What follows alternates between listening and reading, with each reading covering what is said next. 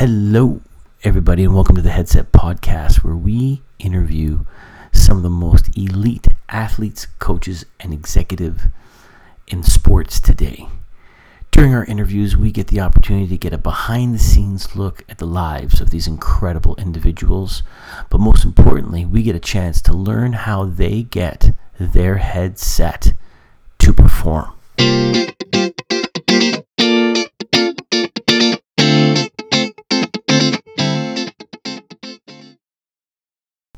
Hello, everybody, and welcome to the Headset Podcast. I am your host, Dr. Jason Galea, and I got to tell you, I have an incredible guest on today's pod. This person represents San Diego's newest professional athletic team, the San Diego Loyal, and she also brings to us some incredible background in the world of soccer at both the professional level as well as the Division 1 and Division 3 levels. Who am I talking about? I'm talking about the one and only Carrie Taylor. Carrie Taylor is the assistant coach to the San Diego Loyal. She'll be coaching this year alongside of the one and only legend of U.S. soccer, Landon Donovan. Like, you can't get much better than that, right? Well, let me tell you a little bit about what you're about to experience. This humble human being is an initiative taker, she is a groundbreaker, and she is someone that has chosen to follow her passions in life. She was one of the founding members of the University of Michigan Women's Division I soccer program. And in helping get that program off the ground, she actually decided that she would return back to her old alma mater for her fifth year of schooling just so that she could play. And it was then that she realized, you know what, I don't know if I really want to become a doctor. So I'm sure to her parents' chagrin, they were not too excited about that, but if they could only see where their daughter would end up to be today, I can't believe they'd be anything less than extremely proud.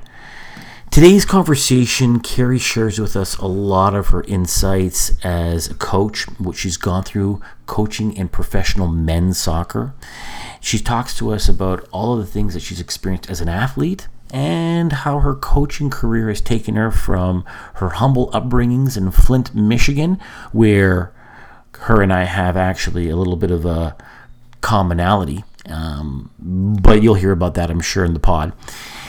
And she tells us about how her career as a coach, as a player, went from the University of Michigan as a player to all the way across North America to end up being an extremely elite level coach in a program in Vancouver, Canada, where she was working alongside the people who were running the professional MLS Vancouver Whitecaps program.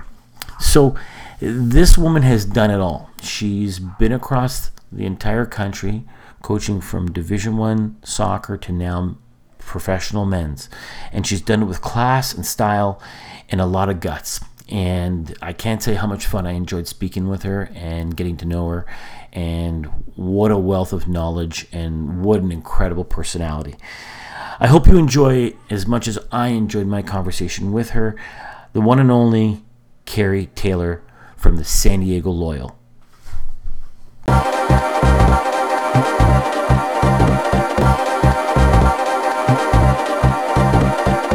All right, so I want to say thank you to all of our people who might be listening to us and watching us today on our Headset Podcast, where we try to bring you the best of the best that's out there. And today we have an incredible person here who is, I think in many ways, shattering the ceiling. And she is the assistant coach of the San Diego Loyal, Miss Carrie Taylor. I am rocking our alum attire here, just so you know. So anyone who's out there, go Blue Nation, rocking it in every way I possibly can. And I'm paying homage to a great sponsor that helps out our San Diego Loyal. So without any further ado, Carrie, thank you for being here and spending time with me. And I hope you're okay with all the crazy stuff in the world. Are you and your family okay with COVID? Yeah. Jason, first of all, thanks for having me on.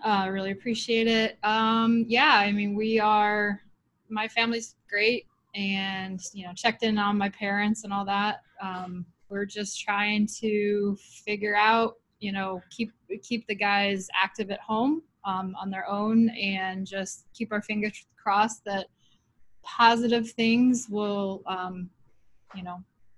come out of this strange situation that we're in. But all of our spirits are up and everything's, doing well.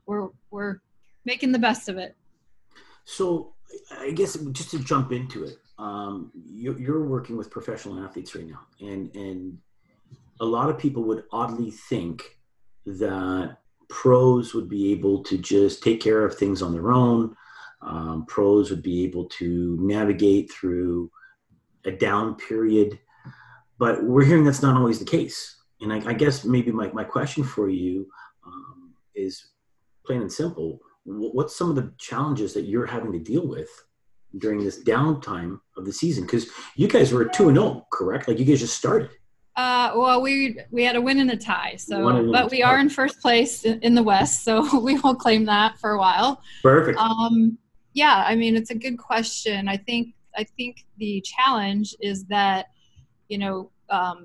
seasons are on a cycle, and you finish one season and you have a small off season, and then you're gearing up for preseason. And as professional players and coaches and everything, or college athletes, they get used to what that cycle is. And then when there's change, it's hard to, go, okay, well, what does that mean? Or what do I need to do to, stay positive? So it's been, obviously a challenge for all sports. We're just doing as other teams are, providing Zoom meetings and individual workouts and things like that, and just trying to take it one day at a time. Yeah. With the hope of, we all hope that we can get our 2020 season in and, just take each day as it comes and try to just do what we would and keep our own spirits up and the players' spirits up as well. Yeah. I mean, it's got to be challenging because, some of the athletes that I've spoken with over the past little while, they're very date oriented. And what I mean by that is not just the players, because some of us coaches are very date and schedule oriented. Right. Well. Right. This is, I'm so happy you're saying this. You're hitting it out of the park because, one of the guys that I spoke with about 2 weeks ago, he's a professional cyclist. Mm-hmm. And what happens in his world is the guys get told ahead of time, almost like as if they're a fighter, you're going on this date, right? Yeah. Like this date you're going to Italy or you're going to China and you're going to be racing a 5-day race and blah, blah, blah. So the guys can almost ramp up to that date, right? Oh yeah. And now they don't have that, right? So for you, it's a little bit of a different scenario. And I guess, are you feeling or noticing that guys are in the same kind of scenario? They're looking at date specific or just season specific, and it just affects them like, now what do I do kind of thing? Like how does it work for a team guy? Yeah, well, I think with any sport, we train at the Chula Vista Elite Athlete Training Facility, and, we're around track and field athletes, we're around Olympians. And so, it's almost every athlete is very calendar and goal based because they have their certain targets, and it's, all of their training is based on building up to those targets. So, with our team, our assistant Nate Miller has he's done this whole periodization process, and all of our training and all of our loads and everything is built on, when our games are, when our Open Cup games were going to be. And so basically it's readjusting all of that. And, for all of the athletes, whether it's, the track and field athletes that we're training for the Olympics, no one knows when this is going to, start up again. So we don't have a target date. And for myself, I'm very calendar and task oriented, and, it's everybody's adjusting to change, and it's not the easiest thing, but again, we just try to stay as positive as we can, and everybody's kind of in the same boat. And, you know, there was some good news out of Germany. I guess some of the teams over there are going to start going back to training very soon. So the hope is we can get through this and, you know, get back on the field, and all athletes can hopefully get back to, you know, what they're familiar with and what they love to do and where their passion's at, which is training and playing. Yeah. I mean, it's got to be so challenging for you right now, because, it used to be that back in the day, a coach could just treat all of the athletes the same, right? And then this is all what we're doing and how it's going. And for many years now, we've been hearing the complete opposite, where it's so important to know each athlete individually. Right. And I guess maybe the question would be, in your situation, what are some of the challenges for you in having to kind of keep everybody moving? Are you having to deal with each person one-on-one, or how does it work for you? What are the challenges for you right now? Yeah. I mean, you bring up a good point, in that, you know, getting to know the athletes, getting to know what motivates them. You know, some are older and, you know, can adjust to change better than some of the younger players, or, you know, we have some players that are from outside of the U.S., so like that brings a whole different scenario just in our daily existence as well. So it's, you know, any coach is going to hopefully try to get to know their athletes as people, and create those connections there, whether we had this coronavirus or not. Like, you know, that was something that we try to do and get to know our athletes. Again, our assistant coach, Nate Miller, recommended something that we've been doing with our team on Tuesdays, which has been really cool. It's Tell Us About Yourself Tuesday. So during our season on Tuesdays, a different person, like, they tell us about themselves. So we've had the players have created like PowerPoints about themselves with baby pictures and, you know, things that are important to them. And those have been really good things to share within the team. And, you know, the players that kind of allow us in to let them know what ticks a little better and what's important to them. So those are some things that we've done in the short term that I think are helpful in getting to know the individuals as well. So tell us a little bit about the team. Like you have guys from all around the world, all around the country. How does it work? What's the demographic and split up with the guys that you have this year? I think we have players from 13 different countries. Whoa! So we're definitely, you know, Landon's done a phenomenal job of creating, you know, an awesome pool of players and signing all of these guys. And, you know, the focus was bringing in good people and good players. And so it's really been fun to help grow the team from scratch. And so we have a couple guys that don't speak English. And so they're learning English, and, you know, they're on Duolingo or getting English and French lessons, or, you know, lessons from a French tutor, and French to English tutor, and Spanish to English tutor. So it's awesome to see people from different backgrounds just connect, you know, through soccer and sport. Yeah. So, you know, I don't even have an ounce of soccer experience compared to you. And for people who don't know why I'm dressed in the maize and blue here, is not only am I a big fan and I'm a loyal supporter, but the amazing person that we have on today was one of the founding members and on the very first University of Michigan women's soccer team. So thanks to you and your efforts and your teammates' efforts way back when, that's why the blue and maize have an actual D1 women's program. So, like, credit to you. You're a founding, I guess, a founding mother, not a founding father. Being part of it. It definitely was not all me being part of it. Well, it's interesting because you're a creator, right? And what I'm hearing you talk about it is, for those, again, who don't know, the other gentleman that you work with, who is spearheading the project over there, is Mr. Landon Donovan, probably the most prolific player that the United States has ever developed. And anyone who doesn't know him probably doesn't know about soccer. But I'm thinking to myself, 13 different countries combined together. One of the things that's so unique about your sport is from country to country, there's a style, there's a philosophy, there's a way of playing, right? Right. What's that been like, having to mesh that into a system in your guys' end? Because I got to believe that's a bit of a coaching challenge as well, to not only manipulate all the tools you have, but also get everyone to buy in. So what's that been like on a headset? Yeah. There's a couple different levels to it. So I think the first thing, and you mentioned again, like working alongside Landon and Nate and all the staff is tremendous. And,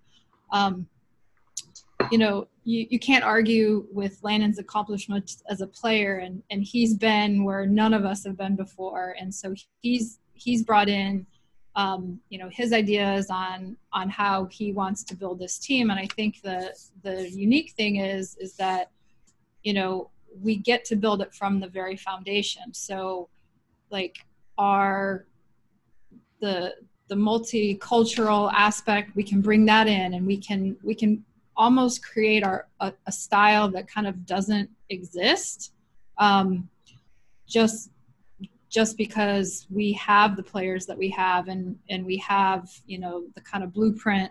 We can't share our tactics and right. You know, what we're doing too much, but yeah, I mean, our hope is, we only got 2 games in, but our hope is to, you know, play a very attack-minded game, but also with very, very, you know, we want to work hard. And everyone says, oh, work hard, but it's like on attack and defense. Like it sounds a little bit cliche, but we all want to be involved. We want all the players to be involved in the attack and thinking like, where do I need to be, even if I'm not involved? And then also, you know, hey, we lose the ball, we're all hunting it down. We're all battling to get it back. And so, you know, that, again, that starts with creating relationships with the players, building trust, getting everyone to buy into the whole, you know, boat rowing in the same direction. Mm-hmm. And, you know, it's hard to argue with, you know, a coach that scored in World Cups. You know, it's there are pieces that Landon can add in that no one else can, you know, and so it's a lot of fun. The guys are fantastic. They're a joy to be around. We wanted to bring in the right guys, and that's beyond their soccer playing ability. We wanted to be in San Diego, who knew we were building, who knew it was going to be tough, who knew that, you know, like, a lot of pressure and eyes were going to be on us because of who our head coach is. And so, you know, we're thrilled with the team that we have, and we can't wait to get back out on the field. Yeah. Yeah. You know, you bring up so many amazing points that fit into everything that we talk about, with the Headset Podcast. And it's, you're thinking about the head here. And one of the things that I see reoccurring all the time, in almost every sport, is something that you mentioned a few seconds ago, is that headspace of knowing what to do and being aware when you don't have the ball. Mm-hmm. Right? Being a hockey guy growing up, one of the things that I've noticed over the years of running a program and working with young kids myself, of all ages, is being able to teach that mindset of what to do when you don't have the puck, when you mm-hmm. don't have right? Everyone knows what to do, to some extreme scenario, of what to do when they do have the ball or they do have the puck, right? What do you do when you don't have it? So they're not, right. It would be interesting to see you guys in full effect, because you got people that speak different languages, right? And how do you do that, right? They're learning basic soccer words. Right, right. You know, I had a really interesting experience not too long ago in working with the San Diego Legion. Mm. They too have guys from all over the world. I don't know if it's 13 countries, but I do know we had guys from Ireland, South Africa, Fiji. We had a couple of Kiwis, and it was funny and cute at the same time when you're dealing with these incredible cultures where the guys are these monstrous athletes, but they have mm-hmm. the softest personalities and, mm-hmm. and everything. Yes. So how are you doing? Oh, yes. Yeah. Yeah. and did you have a good game today? Yes. Did you get involved? Yes. Are you hungry? Yeah. Yes. Right? Everything is yes. Right. And, yeah. and, you know, tell me more about the game. Tell me more about how you feel. Yes. Right. Yeah. So I'm sure communication is a bit of an issue with you guys as well. Yeah. No, it is. And I mean, a lot of our veteran players on the team have taken not only the younger guys under their wings, not only the guys that are from other countries, but just really tried to embrace and bring everybody along. Instead of yes, our word is good, everything good, it's good. I love it. It's not yes, it's good. I love it. You know, but it speaks volumes to, you know, athletes of any sport that are willing to leave their home country yeah. for the passion of the game, whatever game it is, whether it's rugby, whether it's soccer, you know, leave their country and just be courageous and move to a place where they don't know the language. They're willing to take a risk because they love their sport so much. And so like, our two players that don't speak English, Yair and Beverly, like I have the utmost respect for both of them just because they're so courageous. And we have a couple other players, you know, Ashley and Jerome, who are also from lands far away and they know English, but they're still, you know, they're still learning. And right. so to just be willing to risk and take that challenge, you know, I have the utmost respect for all of our players, but specifically in that situation for them. You know, kudos to you for bringing that up. You know, I can share just a small tidbit of my life with you in that a few years ago, I had a chance to visit Europe for the first time in my life with family. And we went and visited the motherland. We visited the two old countries that comprise my family, and that's Italy and Malta. And I remember getting off the plane in Rome and seeing all the signs, and like, I mean, my Italian goes as far as like 2 summers of Sunday school of Italian class, right? And I sat there thinking, oh my God, like how would I have to communicate? Right. Get from point A to point B, right? And some athletes are very lucky in that, you know, there's going to be someone at the airport with a little sign that says, we're here for you and whatever. Right. But what if you didn't have that? And when you get over there and you start talking to people, because thank God, you know, English is the universal language for now, right. that people will explain to you, you know, do you have any clue of how difficult it is to learn English? Because there's a million ways yeah. to say everything. Yeah, English has like no rules of anything. Right, like, anything goes, right? Yeah. Not to mention all the slang words that we create every other year. Like I'm totally blown away with like every other year, there's a new word added to like the dictionary. Like what was the one that blew me away? I think one that blew me away a few years ago was y'all. Y'all is... Oh, that's now officially a word, right? Okay. Right? Maybe it wins you a couple bucks on Trivial Pursuit. Did you know? Yes, it is true. Right. So I find that really interesting. But you know, another thing that you bring up, even at the professional level, it blows my mind how when you're working with pros, we seem to always come back at every level of development. And we'll talk more about this when it comes to kids and some of your coaching experience. It always seems to come back to that saying of, where did you play? Where do you what? Where did you play?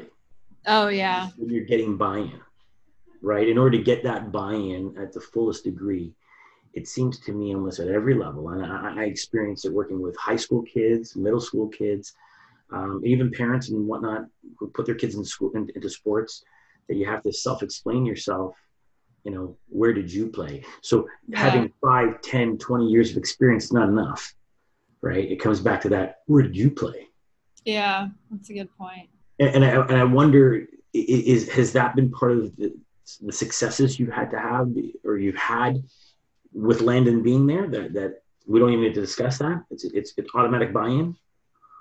Yeah. I mean, that's a good question. I think, yeah, I mean, I've experienced that in past situations. I haven't experienced that with this situation. I think part of it obviously is, you know, if Landon has hired his staff, then he's deemed that we're good enough and we know enough. I mean, I feel like I have had to earn the fellows' respect, and I have done that. I think in other situations, personally, like, I've, you know, walked into instructing a coaching course, and I've had people go, "Oh, are you the admin?" And I'm like, "No, I'm your instructor." And so, you know, I think it's based a little bit on the environment, and also who is there, like what the team is, or what the actual participants, who the participants are, and what their mindset is, and their experience. I was going to say beliefs, but beliefs is the wrong word. Their experiences are, you know, if they're, you know, for instance, if people aren't used to seeing a female soccer coach at whatever level, then they're going to have this certain set of, like, unconscious bias, and so forth. But, you know, I think that a lot of times in our society, we get caught up on the accolades. We get caught up on, you know, oh, did you play Division I or did you play Division III? Like that, honestly, there are some better Division III programs than there are Division I programs in certain sports and things. So I think that's a part of our culture, is we're very tied to, the level of degree you have, or the level of license you have, of where you played. And, you know, I don't know that there's not a right or wrong. It's just it's kind of part of our culture. So we just have to kind of, I guess, go, yeah, okay, you know, here I am, I'm your coach, whatever that is, you know, and here you go. And this is what we're going to do. And trying to get buy-in through your knowledge, not your accolades, I guess. Yeah, you bring up a really interesting point, because there's so much that I want to ask you. You know, I want to talk a little bit about some of your coaching experiences, and you've coached internationally as well, north of the border. I know that for a fact. But I guess in staying with the point right now, you know, we saw a big change just last year, a big move that I think helped again break the ceiling for ladies and women getting into professional sports. And that, you know, we saw the first sideline assistant coach with the San Francisco 49ers, you know, hours. That's huge. Right? She was getting on out there, and then she plays a real pivotal role in that team. I'm wondering, in your culture, right? I know for a lot of people, I'm sure I'm saying this from not just a layman's perspective, but that's a huge move in football, with that culture being the way it is. But in your sport of soccer, what's it been like for you to graduate on up to the pros as a lady in a men's side of pro sport? What's that been like for you? I think that coaching in American football would be a hell of a lot harder, because women don't play necessarily pro football at that level. Whereas, you know, within soccer, it's the same game, and the rules are the same, and the field's the same size. And, you know, we have college programs that are very good for women. You know, there are plenty of women that could be in my role. I think it's more about the creation of opportunities for that. And so, you know, right now I want to be seen as a coach. I don't necessarily want to be seen as a female coach, but I also understand that this is a unique situation. So, you know, I want to be evaluated on my coaching, on my abilities, not on my gender. And that's something that, you know, Landon is phenomenal. Like, he's just a great human and a very collaborative leader. And we have a good trust with one another, and he respects my opinion, I respect his opinion. So, like, I know he didn't hire me as a token female. He hired me because He knows I can do a job. My biggest hope is that other coaches and other people who are in situations to hire female coaches who happen to be female start to look at female applicants and choose the best person for your situation. Yeah. You know, I'm not a person that's like, we need to have a quota, we need to hire women just because they're women. Like, I don't believe in that at all, because that doesn't do women any good. Like, it's, we want to earn our roles. We want to show that we have knowledge to give. So my biggest hope is that if Landon's willing to open up and interview and look at people that are of different genders, that other people out there, other head coaches, are willing to do the same, and that, you know, that the floodgates kind of start to open, and that I'm not just one of one. I'm, you know, one of many, because again, there are plenty of very qualified female coaches out there who could be in this role. You know, I gotta tell you, the more I listen to you speak, the more I'm so impressed with you, and I want to give you like long distance hug, because thank you. You truly are a consummate pro, and I'll tell you what I mean by that. It's my experience that some of the best in whatever sport they're playing, and it's not just sports, it's business, it's life. The best of the best seem to be very humble. And I know you and I haven't had many conversations, but we've had a few. And every time that we do speak, and I listen to you share insight and your feelings, you're so humble, and it's like you're a light, and I feel like I'm a moth attracted to it, because that kind of humbleness is truly what great athletes, great leaders, great people are all about. It's not all about walking into your first practice and having to don all the medals you've won and trophies you've won. You know, one of my former teammates in another life used to say, you know, that the toughest guys don't need to tell people that they're tough. And he was so right, you know, looking back in the day, like he did not need to announce that I'm the toughest guy in the room right now. You just kind of went on with your business, and you knew that. And I kind of feel the same for you, right? And you're working with some of the best athletes in this sport, in this country, and having someone like Landon say, hey, I believe in you, go on out there and do the do. And now that you're doing it, you just kind of rise, because I believe that you're going to rise even higher than you realize, because of that humbleness. And that humbleness is going to allow people to kind of gravitate to you. When they gravitate to you, they're going to see and feel and learn all the knowledge that you have. So, amen. Well, that's very kind of you. Thank you. Oh, no. Very sweet. Amen, sister. Amen.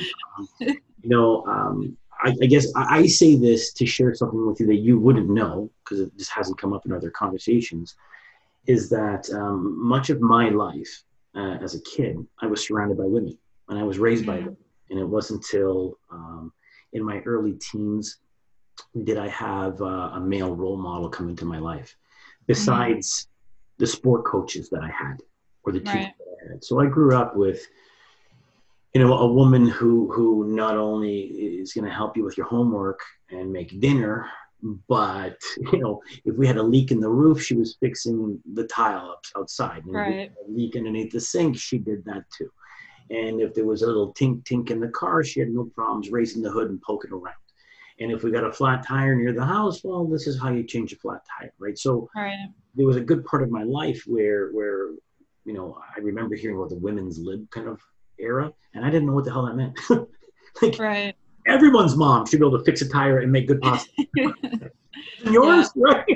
Yeah. You know, right? And it's so funny, right? Being around some of, you know, the traditional kids that I grew up with who came from, you know, heavy, strong-rooted ethnic families.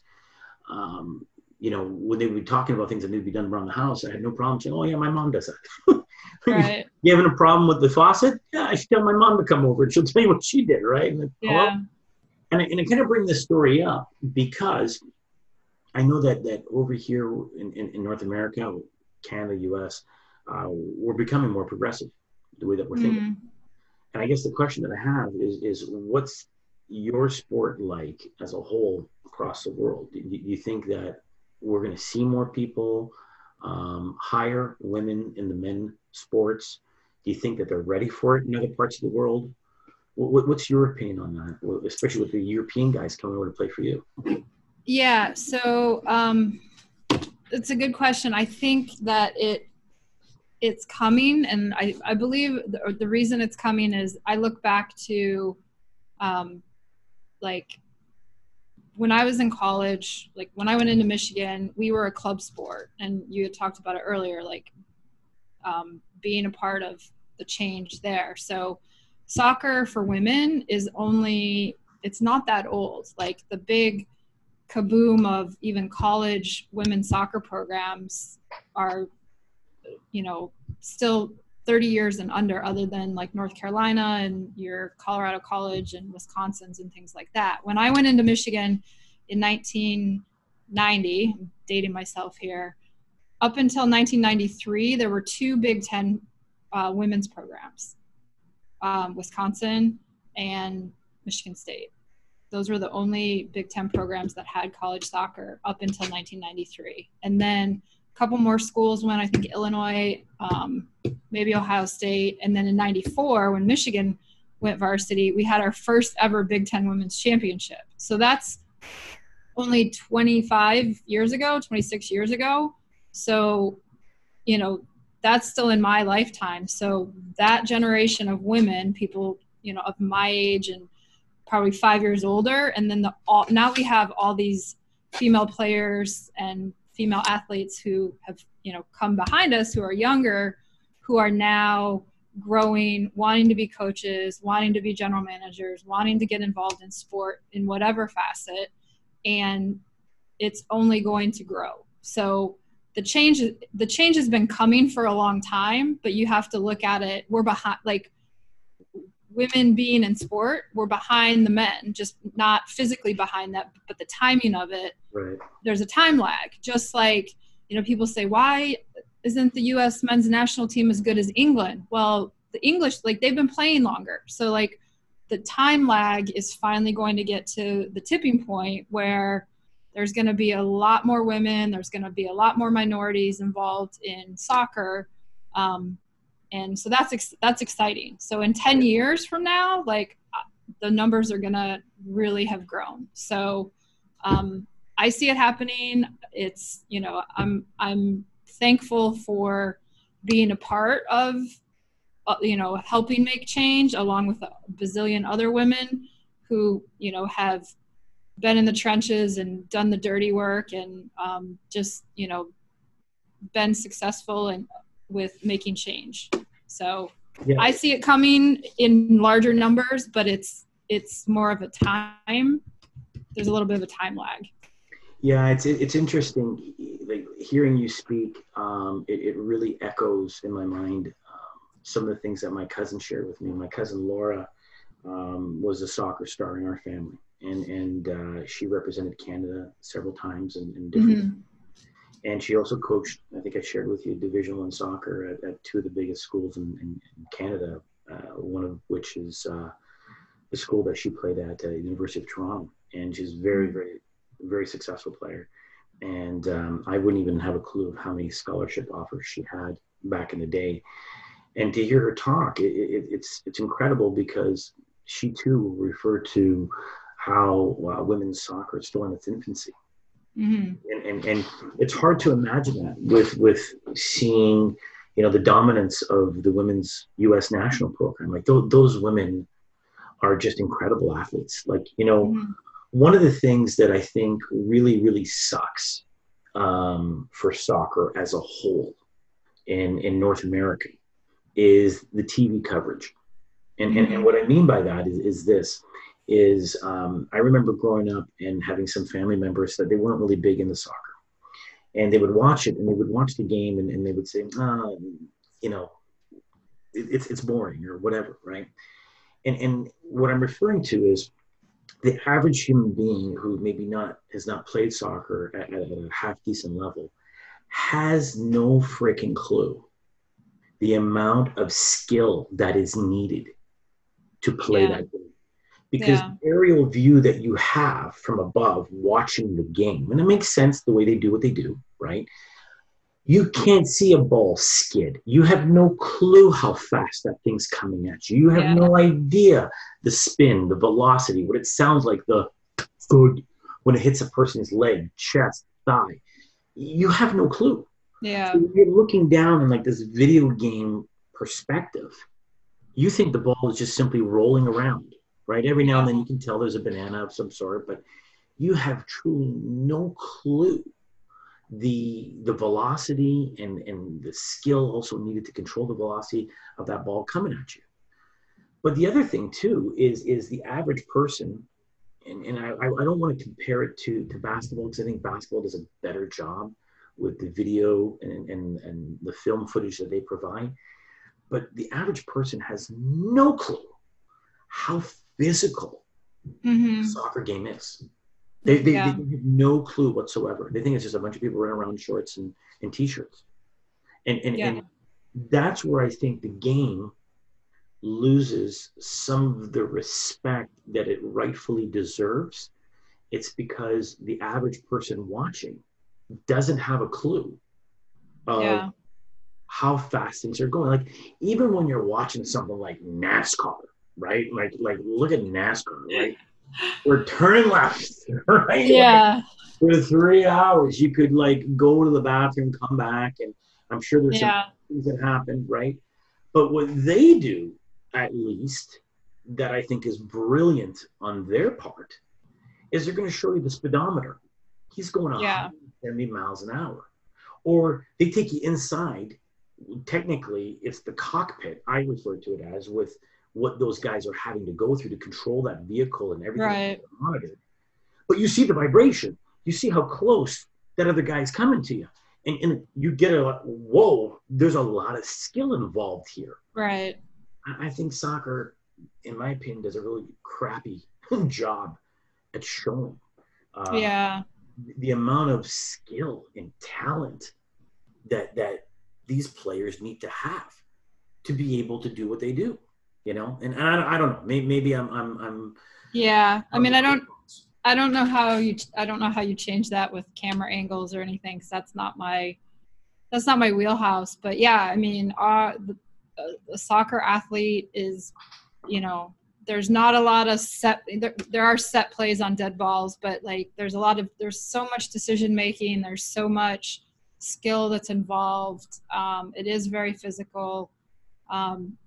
I think we're getting to the time that people of my age have kids that are now playing soccer. And so we have this group of like parents who have played, I don't have kids, but there's a group of parents who have grown up playing soccer and now they're taking their kids to soccer games. So again, like it's going to be more ingrained in our culture. And I think that the one great thing that soccer does is it unites people from all socioeconomic levels, from all religions, races, all of that. And when you come to a soccer stadium, it's a vibrant atmosphere. You know, we had our home opener at Torero Stadium and it was packed. People had flags, they were singing, they had smoke. It was so amazing. And like, if you go to, you know, the Portland Timbers, the Timber Army stands up and chants the whole game. And so like it's an experience, it's entertainment. It's, for some people, it's like their life and death. Like they support their team no matter what. Like I am with Michigan, like I will always support Michigan, and the crazy, you know, singing the fight song is just part of who you are. And you know, you have that connection. So I think soccer is a sport that you can really connect to from a grassroots level. And that's what, you know, that's what our staff at SD Loyal has done a really good job of, being out in the community and connecting and asking people what they want and what they want to see at games. And, you know, it's our job on the technical side to actually put a good product on the field with great human beings who happen to also be good at soccer, and ingrain it within the community so that, you know, 10 years from now, 20 years from now, when those of us that started this are retired, that it still lasts and that, you know, it's still part of the community. And soccer I mean, I'm obviously biased, but I grew up playing all sports, but soccer is truly, truly, truly that universal sport. I've traveled a ton of places, and, you know, I've been to Africa twice, and I could jump in a taxi in Africa and look and see a Manchester United sticker or a Chelsea Football Club sticker and immediately start talking with the taxi driver. Hey, you support Man U. And they're like, what, you know, football. And so, like, just no matter where you go, no matter what country you're in, you can say, hey, you know, I coach soccer. Oh, you coach? Oh, what do you do? And I'm like, oh, I happen to work with Landon Donovan. And people are like, oh, I know Landon Donovan. And then it's like, you know, you can break any barrier that way. I was in Tahiti on vacation and someone was like, what do you do? And I was like, I coach soccer, and just got into this conversation, and it just, soccer breaks down barriers. And that's one of the things that I love about the game, that's so special about the game. And, you know, you don't need much to play. You need something that's round and a place to kick it. It doesn't even have to be a ball. And, you know, that's why it's the world's game, and it's part of why I really enjoy the sport. It's amazing. I mean, USA Soccer should be hiring you. I mean, you could be the spokesperson for them. It's so true. I mean, you know, between what you talk in terms of an athlete's perspective, a coach's perspective, you could also be working for the United Way. I mean, you're breaking down so many different barriers. It's stupid, but it also is something that I believe can heal, right? And I don't want to get too mushy here and trying to keep it guy friendly here, athlete friendly, but it truly breaks down the barriers. And then this is what we're talking about, the power of sport. You know, mm-hmm. like we may disagree on who to follow, but we agree on what to play. And it's funny because some of the things that you mentioned, they're part of my bucket list. Like, I hope that one day I'll get a chance to go and catch a premier game in England. And I know I'm going to miss the entire first half because I'm just going to be spending the whole time taking in the atmosphere of everything, right? Yeah. I want to go see a Serie A game, you know, which is Division One, best of the best in Italy, because it's all about the atmosphere, you know. Yep. The atmosphere of this sport for people who have not had a chance to go and watch a game, it's incredible. It's electrifying. It's something that grabs your heart, and it grabs your attention, and it grabs your enthusiasm, whether you realize it or not. Right. Yeah. No, I mean, obviously I'm biased, but I've been to pro football games. I've been to, you know, Michigan football games. I've been to pro basketball, pro hockey, but, you know, and soccer it's just a different crowd. It's a different animal all into itself. And it's amazing. It's a different vibe. It's a totally different vibe. And like you said, one of the things that's really cool for me is in working with different athletes, working with different teams on a weekly, monthly basis, whatever it may be, you get to hop into these different vibes, right? Whether it's meeting someone at the beach because they're a pro surfer and you're just part of that vibe, or you're working with the football player and it's a completely different vibe. It's literally a different planet. Yeah. But I want to kind of spin things here now to have you share some of the experiences you've had going up and down the ladder, working from youth all the way to pro now. What do you notice in the difference of athlete on the mindset of getting ready for a game? Do you know any similarities? Notice any similarities with kids to today's pro?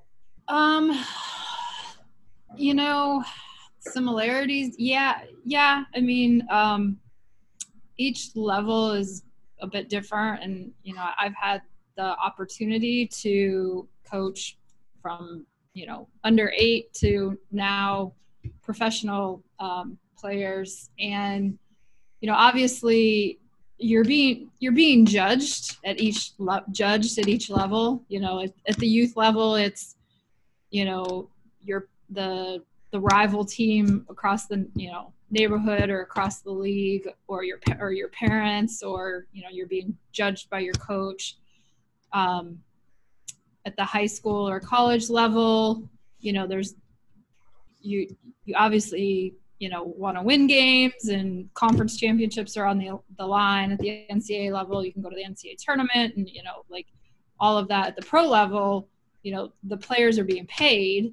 So you're working for your livelihood there. So like that adds extra pressures, that adds, you know, external, internal pressures, all of that. So, you know, I think the one thing that as players, the players also need to realize and understand that it still has to be fun no matter what level that you're at. Like, yes, it's a job. Yes, it's, you know, you're working for your scholarship. If you're on scholarship at the college level, you're always working for your spot. You're always there. But at the very core, it still needs to be fun. And, you know, I would venture to say at the youth level, sometimes if you ask a kid, are you having fun? Sometimes they might not answer yes, because I personally, Carrie Taylor, not assistant coach Carrie Taylor, I personally feel that we're putting too much pressure on younger athletes and forgetting that, like, they're not pros at 10, 11, 12, 13, 14, you know, like we, meaning our society as a whole. And so, you know, being a teenager is tough these days. Being a college student is tough these days. Being a young adult is tough these days. So, you know, soccer and sport should still be an outlet. It should still be fun. Yes, you want to work your best and be competitive and earn a starting spot and win and go on to championship levels. But at the very core, it's a sport, and you should be doing it because you want to do it and because it's enjoyable, because it's your passion. It's so funny what you say, because and I bring this up again and again. So if we have people that listen to this and you know, see us at some point in time on our podcast, they're going to be so sick of me because, and I apologize because I bring up the fun word. And the reason I bring up the fun word, and I make this point again and again and again, is I believe that we have a lot of really, really good people out there that mean well when they step up, volunteer, and get involved with youth sports. Whether it's the manager, whether it's the team coordinator, the one who brings juice boxes, or the one who's got the whistle and the whiteboard, the coach. And I think without those people, God bless, I mean, there's thousands upon thousands of kids who might not ever get a chance to play, you know, games and sports. But in saying that, you know, I've been involved for a little over 10 years helping coach coaches so they can be certified to go and coach. Mm-hmm. And when I bring up the fun word, the F word, you get this look that comes across like, do you know that we only have so much time to work with these kids? It's all about skill development, and we only have so much time, and we play Saturday, and we only have so many games. And it's like, oh my God, right? And I almost feel like saying that saying we said a few minutes ago, where did you play? Because for the average person who gets on out there and has maybe never played soccer at a significant level or never known anyone who's played sport at a significant level, they're completely clueless to the fact that if they ever took a moment of time to go to a pro practice at any sport, that there's a good chunk of practice that's spent laughing and having fun. Mm-hmm. We have a lot of fun at training. We have a lot of fun. I mean, the players work their asses off, pardon my French, but we have a lot of fun. And like, you don't want to be miserable doing a sport. Like, that's not the intent of a sport. That's not an intent of competition. You know, God bless, sister. God bless. Because I think that so many people look at it as, you know, you're getting paid to do a job, right? And we look at the people who are getting paid well, and whether it's the CFO, CEO, president, whatever, and we look at these all-stars playing these, you know, big sports, getting paid big money, and we think that the two are equivalent, right? We would think that it's all business. Yeah, there's definitely intensity when we're playing, That's why you're getting paid the big bucks, because you need intensity and you need to be able to perform. Got it. But in between all that, you know, even the CEO goes to the bathroom every day and takes time for lunch or dinner, right? And we're not going over graphs and charts straight and everything. We're having some fun, right? And I think that a lot of people just don't understand that. They can't conceptualize the fact that a pro would actually be laughing and giggling and having a good time. Because that's just not what you do. You're a pro, right? And when you try to bring that back in terms of insight to, you know, the novice level coach, you can literally see in their face, like, oh. I mean, and again, it goes to the culture in North America it's all about winning, you know, like if you're not number one, you're number two and no one knows. But like I think you brought up the word development earlier. Like, it takes a long time to develop being good at something. Yeah. So like, why put pressure? And you don't evaluate a 10-year-old on the same things that you evaluate a pro player on. So like, let kids play, let people learn, have success, have failures. Like, heaven forbid somebody has a failure, or, you know, like, heaven forbid. Let people win, lose, learn, grow.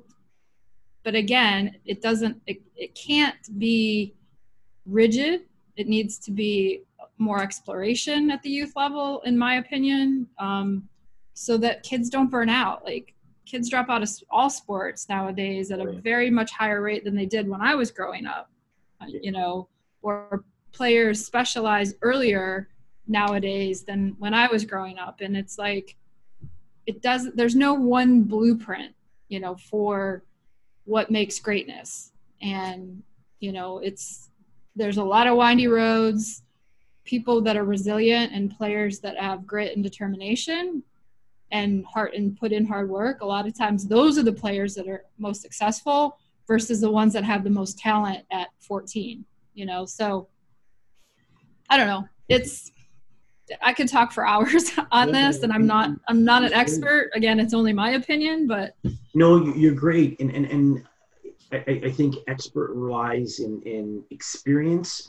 I think expert lies in being able to see what's worked and what's not worked. And I think expert lies in truly being able to say that you got your hands dirty and you stuck them in the mud and you actually felt it, smelt it, and potentially tasted it.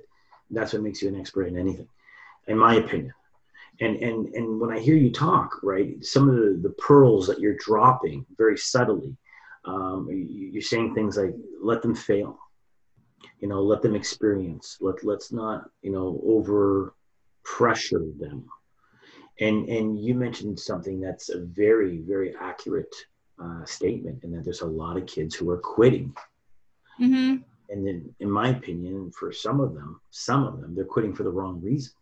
Mm-hmm. But I would ask you, in your experiences, again, going from under eights to now under whatever, 38s, whatever you may have on your team, why do you think kids are quitting? And what have you seen as maybe some of the reasons that would make your head shake that this kid quit? I think that in my experiences, I've seen a lot of high school age players do all the right things to try to get to college, to play college soccer. And then they get to that age and they're burnt out, which is, to me, very sad, because how can you be burnt out on something when you're just 18? So to me, that means somewhere along the way, there was too much of something, or it was too pressure filled and it wasn't fun. You know, why do people burn out? You burn out because you're not enjoying it anymore, and it's a slog and all of that. So, I think that, again, it also goes back to, I'm of a little bit different generation. In soccer, I didn't start playing soccer till I was 12. And right. Nowadays, if a kid didn't start playing soccer until they were 12, they would be like, oh, you're so far behind. There's no way you're ever going to be good. And it's like, I didn't start till I was 12 because I was busy playing other sports. I was figure skating. I was playing girls hockey. I was, I was playing peewee baseball with the boys. I was playing golf. Like, I was experiencing all the sports, and I continued to experience multiple sports growing up. And,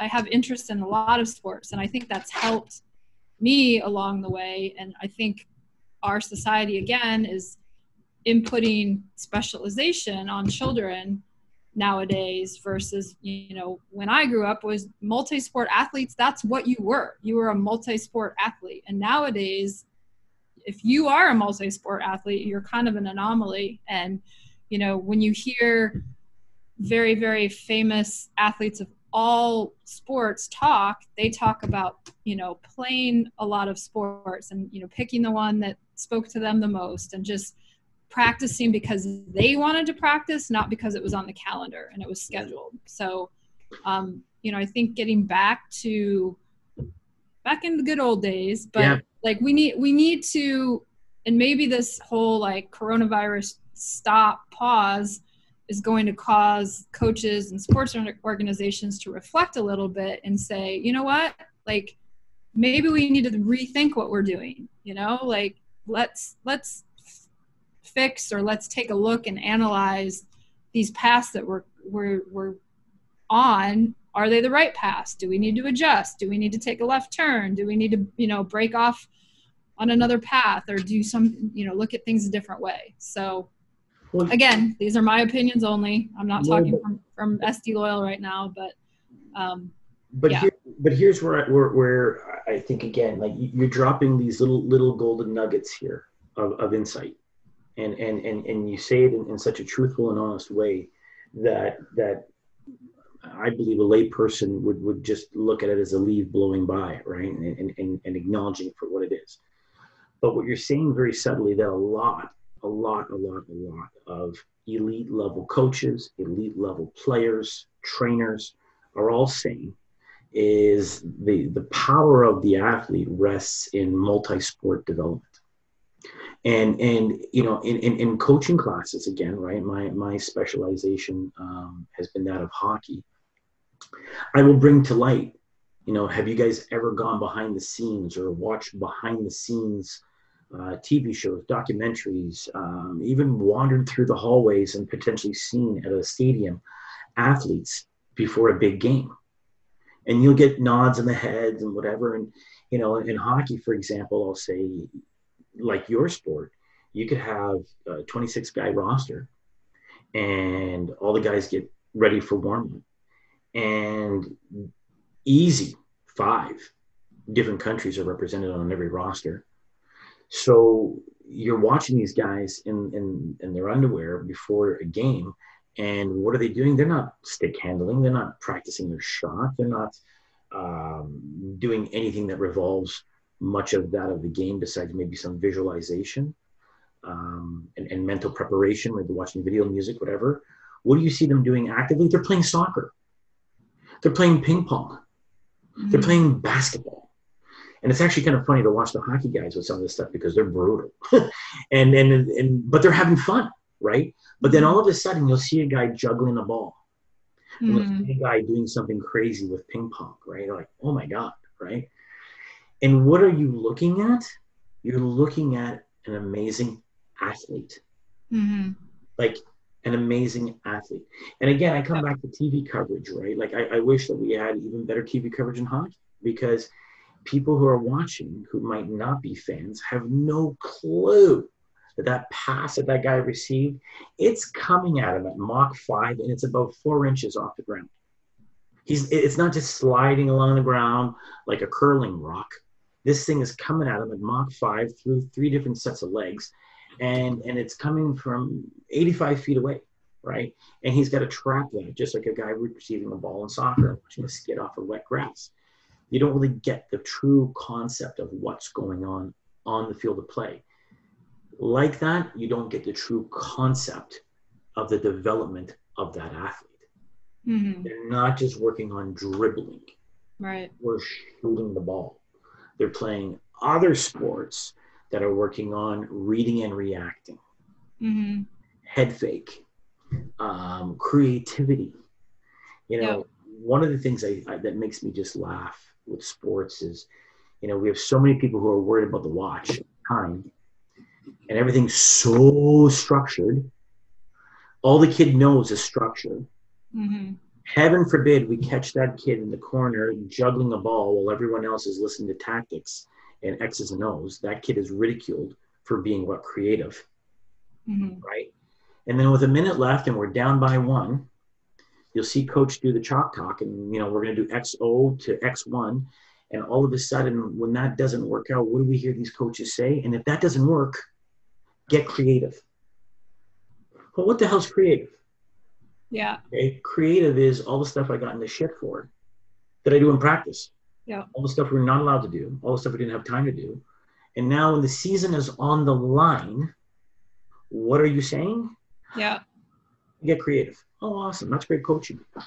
Yeah. Right? Well, yeah. No, I definitely know here where you're going with that. As far as the multi-sport goes, you know, just looking back at my own athletic journey, part of the reason I think I got asked to go play on a soccer team just because they needed an extra player. I'd never played the game.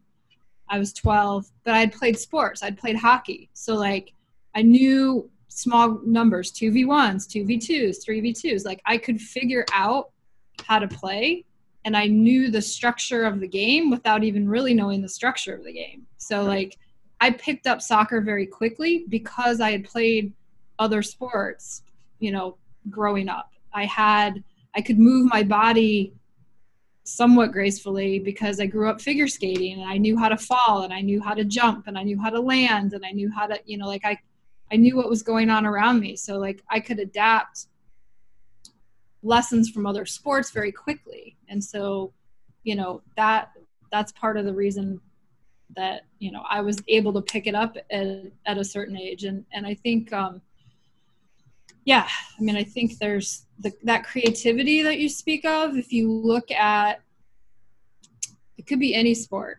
I was thinking about, you know, people talked about how creative Michael Jordan was, you know, like how creative Allen Iverson was, LeBron, all, you know, all of these creative basketball people. Well, my guess is they got creative because they were until the streetlights were on, playing street ball, which is how a lot of soccer players get their creativity from, playing pickup soccer and futsal, which we don't really allow that much within the youth soccer structures. And now they're starting to encourage it more, but, you know, learning success and failure on your own and what works and doesn't work. I mean, I know as a coach, like I've coached really creative players, and I've always tried my best. I haven't always been successful, but I've tried my best to allow that player to just use their creativity. Hey, if you're an attacking player, when you're in that final third 1v1, if you feel that you want to go to goal, freaking go to goal. Like, we have a structure, but like those creative players need to be encouraged, not necessarily discouraged. And, you know, and that's the thing, to tie it back to SD Loyal, is, you know, Landon was a creative player. Like, no, so there were times you didn't know if he was going to shoot or pass or shoot with his right foot or his left foot or continue to dribble. And so like he was very creative, and you know, he creates this atmosphere of, yeah, we have structure and we have our team principles, but we also want and encourage players to work on their own. We're there to help them if they want to work on something that's not led by us, but supported by us. And, you know, we want our players to be creative. We have fun in training. Like you mentioned, we play soccer, tennis, we played volleyball the other day just for fun. Cause we're like, hey, we need to do something different. Like, let's go play volleyball. And ironically, the day that we had to stop training, we were going to have a SD Loyal Team Olympics, where we were just going to play kickball. We were going to do all these crazy sports as a practice because we had just traveled and we were coming back and needed to do a recovery day. And I was bummed because I was going to be in charge of the Olympics and we didn't get to do it, but we're going to do it. But, you know, it's like, awesome. You can train and be at practice and do something a little wacky sometimes and still get something out of it. Well, you know, I'll tell you within the structure of your training. I'll tell you a funny story, which I think it falls right in line with what you're saying. Many years ago, my beloved Toronto Maple Leafs were where we know them to usually be until a few years ago, in last place. And we had a great coach who, you know, it's one of the major cities that it's a very, very difficult city to be a head coach in, because you're constantly ridiculed. It's like being a soccer coach in Italy or England or anywhere else in Europe, right? You've got a million critics and everyone in the stands, including your mom, could be the coach. And this poor guy was just getting absolutely pummeled every week. Ron Wilson is his name. And he did something that was so amazing, I thought. And he took a thrashing for this. But the media was all over him because of the fact that things did not look creative. Things did not look like the team was getting better. And the team was a very young team at the time when he was there. And there was a lot of guys that had a lot of pressure on them, expected to perform in the whole 9 yards. And the media was all over everybody. And he decided that he was going to tell them, you know what? I think you all need to come to our practice on Tuesday. You got a big game on Wednesday, but you need to come to Tuesday's practice because we're going to be doing something that's never been done before. We're going to be working on something new, innovative, creative, and it's going to make us a more amazing team for Wednesday's game. So if you really care, if you really want to be there, show up and you'll see what we're doing, right? So all of a sudden, the place is packed with media for practice. And even the players are like kind of freaked out because like there's a lot more people here than usual, right? So the guys were skating around and warming up for a little bit. And all of a sudden, about 5 minutes into the little warm up, one of the assistant coaches looks at the other assistant coach and all of a sudden, all the pucks are off the ice. And one of the coaches blows the whistle and all the guys come on over. And you see all the players taking all their sticks and putting their sticks into the benches. And all of a sudden they're taking their gloves off and all their gloves are on top of the benches. Well, the other assistant coach bends over the boards and pulls out 4 squish balls. And they divide the team in half on one side, half on the other. And for a little over an hour, the guys played dodgeball on the ice. And the media lost their mind, right? Like, you promised us that something big was going to happen, right? You told us, right? We all came here and we watched these guys for like 45 minutes to an hour play dodgeball, right? And the guys were laughing and they were joking and they were doing all these crazy things. And even people in the media were like, oh my God, look at that guy jump. Who knew someone could jump that high with skates on, right? Right. And it just goes to show, right? Like you got to have fun. You got to think outside the box, and you got to let them be athletes. And you also got to find creative ways to take the pressure off. So I want to segue into my last thing here with you because I know I could take you hostage for days and days. But I really want to tap into the thing that we always talk about, and the thing that Headset does, and that's talk about the mental side of the game. Right. And I guess my big question for you is what are some of the challenges for you as a coach dealing with athletes that are from all around the world and you're at a professional level? What are some of the things that you find that you guys are implementing to help the athletes get their headset to play? Do you work with them in a group? Do you work with them one-on-one? What are some of the things that you even implement to help some of these athletes at this elite level prepare? Yeah. I think we're still growing in that space. For probably the biggest reason is we basically had to put a team on the field in 6 months. Wow. And we announced in June of 2019 and basically started preseason January 20th. So there were so many moving pieces. What we've tried to do,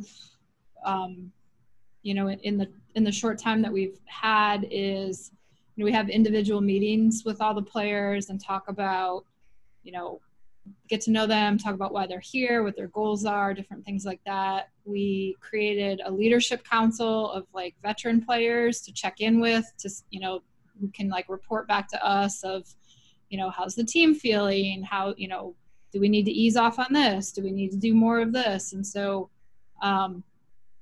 yeah, I mean, and we have, the other day, the staff met and we talked about like performance plans for the players and what each player needs to do to improve, and which staff member is responsible for that, and you know how we can help each player grow not only as a player, but you know there's some players that are really open and really connected already, and there's some players that are quieter. So we're trying to figure out like, okay, which staff member does this particular player connect with more or better or quicker or feels more comfortable speaking to, you know, the staff member? Because, you know, coaches, you develop, we love all of our players, but you develop different relationships with players in different ways. You know, for instance, we have a player on our team who went to Michigan. So like he and I have that Michigan bond, and, you know, we can joke, we have inside jokes about, you know, our times at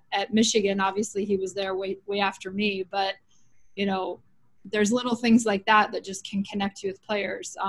You know, Landon played with one of our players at the Galaxy. So like he has a different connection with one of our players who actually he shared a field with. And, you know, we have players that have played against Landon who, you know, there's all these different like webs throughout the team. And we also have tried to do a good job of making sure they're taken care of off the field. So our team manager, Lizzie, has done a phenomenal job checking in with the players, like, you know, making sure their housing's okay, making sure, you know, the players from out of town can have set up bank accounts. And so we try to put things around them so that they feel comfortable if they need something, if they need to reach out, you know, if they need to talk about something.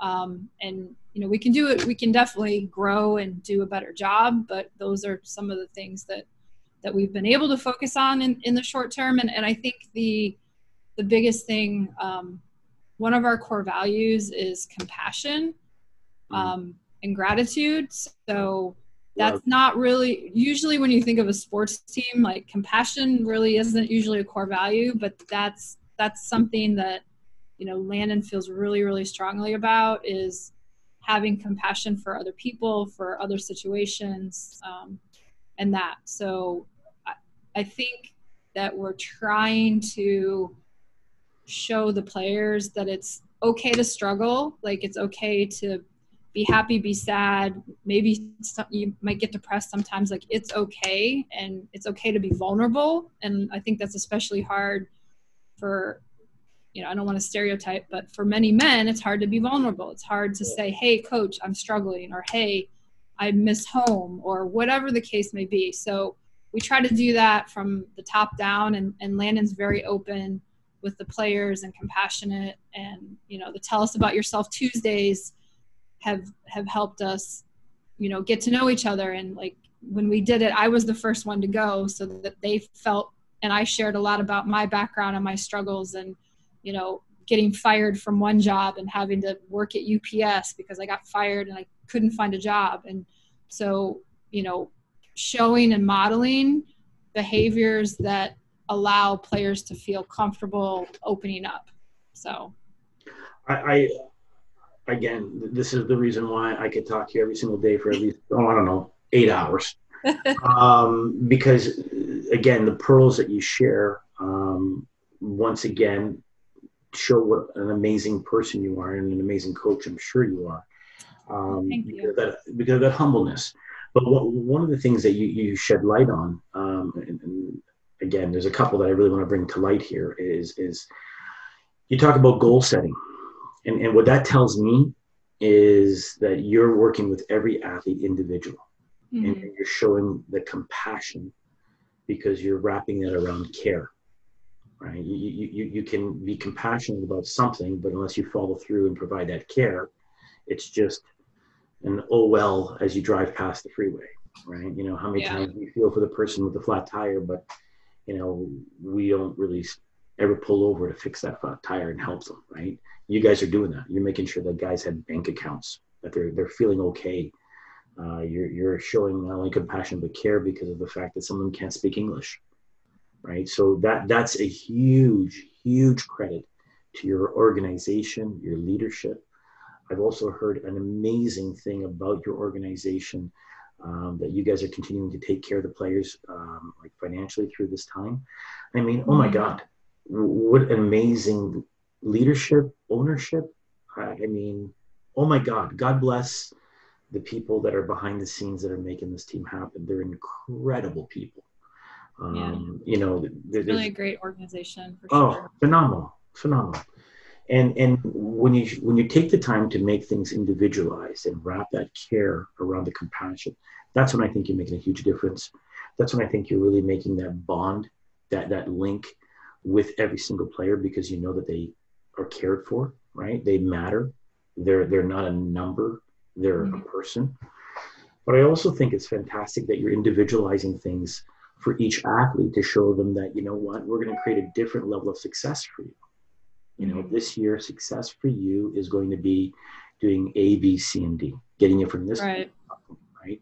And that's another level of care and compassion, I believe, because you're giving them smart goals, right? And one of the things we know with smart goals is that they're specific, measurable, attainable, they're realistic to the moment, and they're timed, right? And that's what breeds that excitement. That's what breeds that level of competition that's coming out of the guy, coming out of that athlete, right? And it's also giving them a chance to be resilient and successful at the same time, because they're chasing something that's just above their nose, and they're not able to grab it. And that's care, because you're getting to know that person.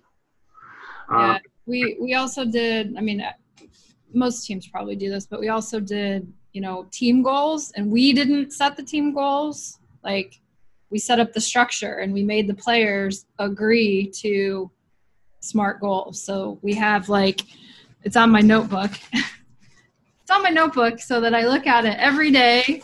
We know what our team goals are that the players came up with. And, you know, they're all, we had to help them figure out how to measure some of them, or, you know, twist the goals into things that we could measure. Just, but, you know, we got all the players agreed, bought into it. You know, we talked about it can't just be on the field. You have to make sure that your behaviors off the field also help set you up for your goal attainment. Right. You know, if you're not getting sleep, if you're eating too much or not eating the right things, you know, all of that factors in to what you want to accomplish. And if you're not doing that, then that's on you. We can only help them so much. They have to exhibit the behaviors in order to attain their goals. Otherwise, they're not going to reach their goals. And, right. And what's really good about that is not only are you giving them a plan, you're giving them guidance, right? I can't tell you how many coaches think that they're giving pearls of wisdom when really they're giving them rocks of confusion. I remember a million years ago, I can tell you this stupid story, that I had a coach who he had an older daughter, and his daughter would come to games to watch us play. And all the guys at our age at the time, I was like 13, 14 at the time, we're all enamored with the girls at that time. And they would come and we'd like buzz around, oh my God, coach's daughter is here, and oh my God. And I'll never forget this scenario where one time as a goalie, I went to stop the puck behind the net, and I almost missed the puck. And then when I went to go play the puck, I passed the puck to someone from the other team. And as I was doing that, I couldn't help but notice the coach's daughter and all of her friends in the stands. And then all of a sudden, the guy basically scores into an open net, and the coach loses it. And the coach basically pulled me from the game. And he came to the bench with my head in shame. And he said to me, "Do you know why I'm pulling you?" And I just kind of looked, and he said, "Well, if you don't know, then sit down, because you obviously shouldn't be here." And in my mind, I was thinking, okay, well, I missed stopping it behind the net. And then when I did get it, I passed it to the wrong team. Then I was out of position. And then they actually received a pass from me, which resulted in a goal being scored on our net. And you might have caught me staring at your daughter and her friends. Which one did you get me for? Right? So, you know, I made 6 mistakes in one play. Which one did you get me for? Right? And again, that's 100 years ago, and we know a lot more today. But what you guys are doing is, I believe that you guys are creating that recipe for success. You're not only showing the compassion and the care, which is one of your some of your core values, but you're also explaining to your athletes, this is where you are, this is where we know you can get to, and this is how. Right? Like, I'm a big fan of this guy by the name of Simon Sinek, and he's mm-hmm. an incredible career on explaining why, right? I think why is a huge thing that needs to be implored more when we're coaching today's kid and today's athlete, whatever it may be. Because a lot of athletes are global learners. They need to know the history of everything to get buy-in. But with that said, you can why it up all you want. If you don't explain effectively how, now you're just creating more frustration. Because I know why this is so important, and I know why you want me to do this. But if I don't know how to do this, you're basically telling me to cook sauce, and I have no pot, and I have no pan, and I have no idea how to cut up the ingredients, right? Like, it ain't gonna get made. So you explain the how you can be successful, how you can get support from us, how you're going to get more playing time, how you're going to get more accolades. This is how. I think it's brilliant. It's brilliant. It's brilliant.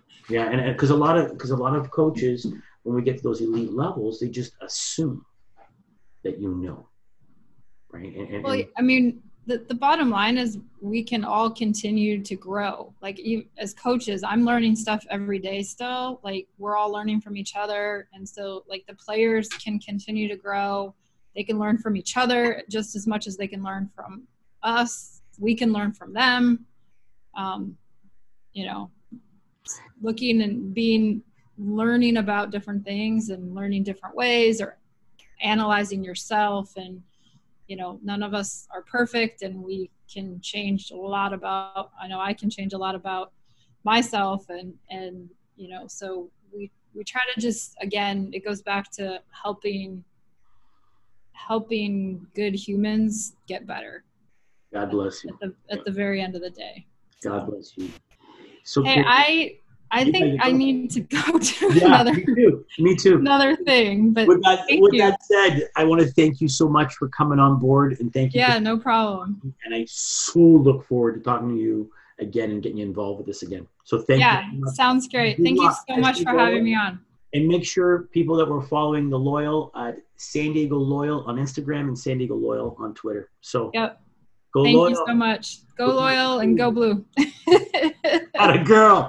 All right. Have to get in the Michigan plug. Absolutely. There you go. Here we go. All right. Go team. Thanks, Susan. Bye. Good to talk to you. Appreciate it. Bye-bye.